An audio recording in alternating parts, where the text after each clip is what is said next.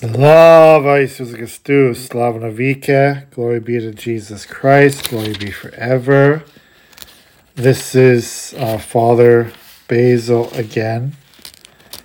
And I've been talking about some of the characters of the Old Testament, some of the people of the Old Testament, their stories, their relationship with God, and how that applies to us.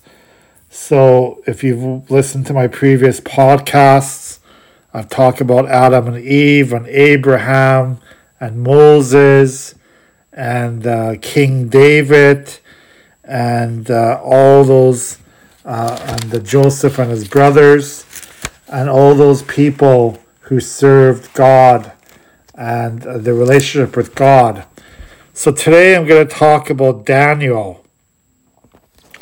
Uh, some of you may remember the story of Daniel in uh, the famous one that I'll be talking about right away Daniel in the lion's den, but also his friends, um, Daniel's friends, Shadrach, Meshach, and Abednego, who were thrown into the uh, fire pit and of the burning furnace and survived with the help of angels. So these were Jewish people who were living in Babylon because Israel had been taken over by the Babylonian king Nebuchadnezzar. And he had uh, enslaved them and had taken them to uh, Babylon. And Daniel and his friends were very wise and became the king's advisors because they had God on their side. They they maintained their Jewish faith, they maintained their Jewish heritage and became advisors for the king because of their great intelligence. So um, I'm going to read to you the story of how Daniel ended up in the lion's den and what happened after that. Darius divided his kingdom into 120 states and placed a governor in charge of each one. In order to make sure that his government was run properly, Darius put three other officials in charge of the governors. One of these officials was Daniel, and he did his work so much better than the other governors and officials that the king decided to let him govern the whole kingdom. The other th- men tried to find something wrong with the way Daniel did his work for the king, but they could not accuse him of anything wrong because he was honest and faithful and did everything he was supposed to do. Finally, they said to one another, We will never be able to bring any charge against Daniel unless it has to do with his religion. They all went to the king and said, Your Majesty, we hope you live forever. All of your officials, leaders, advisors, and governors agree that you should make a law forbidding anyone to pray to any god or human except you for the next 30 days. Everyone who disobeys this law must be thrown into a pit of lions. Order this to be written and then sign it so that it cannot be changed. Just as no law, no written law of the Medes and Persians can be changed. So King Darius made the law and had it written down. Daniel heard about the law, but when he returned home, he went upstairs and prayed in front of the window that faced Jerusalem. In the same way that he had always done, he knelt down in prayer three times a day, giving thanks to God. The men who had spoken to the king watched Daniel and saw him praying to his God for help. They went back to the king and said, didn't you make a law that forbids anyone to pray to any god or human except you for the next 30 days? And doesn't the law say that everyone who disobeys it will be thrown into a pit of lions? Yes, that's the law I made, the king agreed. And just like all written laws of the Medes and Persians, it cannot be changed. The men then told the king, That Jew named Daniel, who was brought here as a captive, refuses to obey you or the law that you ordered to be written. And he still prays to his God three times a day. The king was really upset to hear about this, and for the rest of the day he tried to think how he could save Daniel. At sunset, the men returned and said, Your Majesty, remember that no written law of the Medes and Persians can be changed, not even by the king. So Darius ordered Daniel to be brought out and thrown into a pit of lions. But he said to Daniel, You have been faithful to your God, and I pray that he will rescue you. A stone was rolled over the pit, and it was sealed. Then Darius and his officials stamped its seal to show that no one should let Daniel out. All night long the king cannot sleep.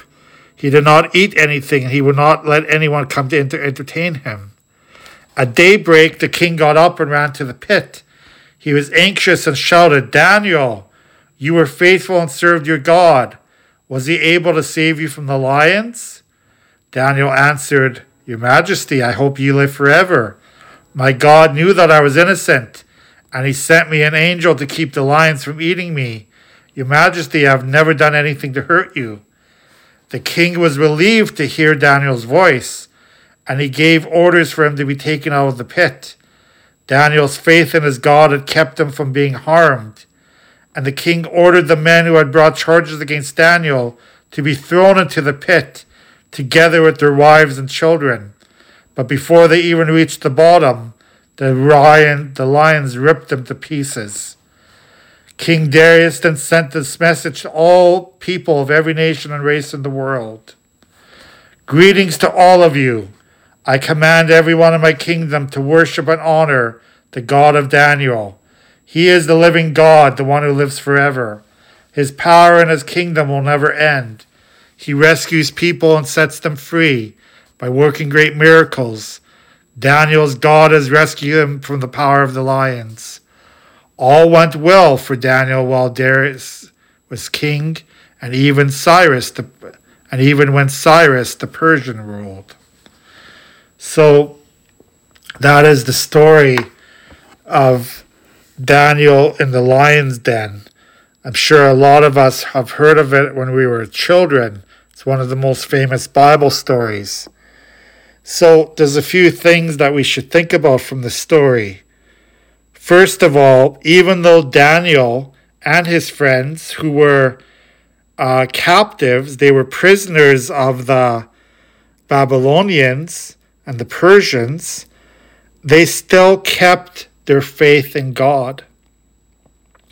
So that tells us no matter what our situation is in life, no matter how bad we think our situation is being, we look at the story of Daniel and his friends and can say, God is always going to be with us, no matter what the situation is.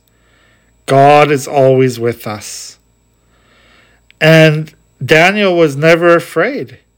He was never afraid that anything bad was going to happen to him because he trusted in the Lord at all times.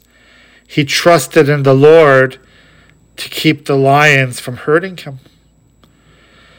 And another thing we should learn from the story are those advisors, those other advisors who were jealous of Daniel, those king's advisors who wanted Daniel destroyed because the king listened to Daniel more than they listened to him when that he listened to them. And we should never be jealous of anyone else in this world. Jealousy doesn't help us. If someone, you know, has more money than us, if someone has a bigger family than us, more friends, it doesn't matter. We should never be jealous of anyone. God gives us what we need in this life. Okay? God is always giving us what we need. So don't be jealous of anyone. And finally, I think we can learn from the story, you know, about the power of our faith.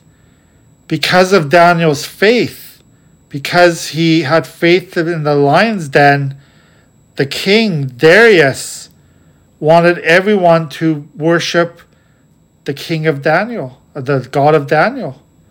So everyone in the whole kingdom started to worship our God, our Lord, because of Daniel's faith. So, how do we bring people back to church? How do we bring people to believe in God again? By having the faith that Daniel had, by showing others that we are not afraid. Be not afraid. You know, that was that old quote that St. John Paul II used to say all the time Be not afraid. Don't be afraid of anything in life. Don't be afraid that the devil is going to do something bad to us. God is always going to protect us. Have our faith in God. Have our faith that God is going to bring us eternal life. So, those are the things I wanted to share with you tonight. God bless you. Have a good night.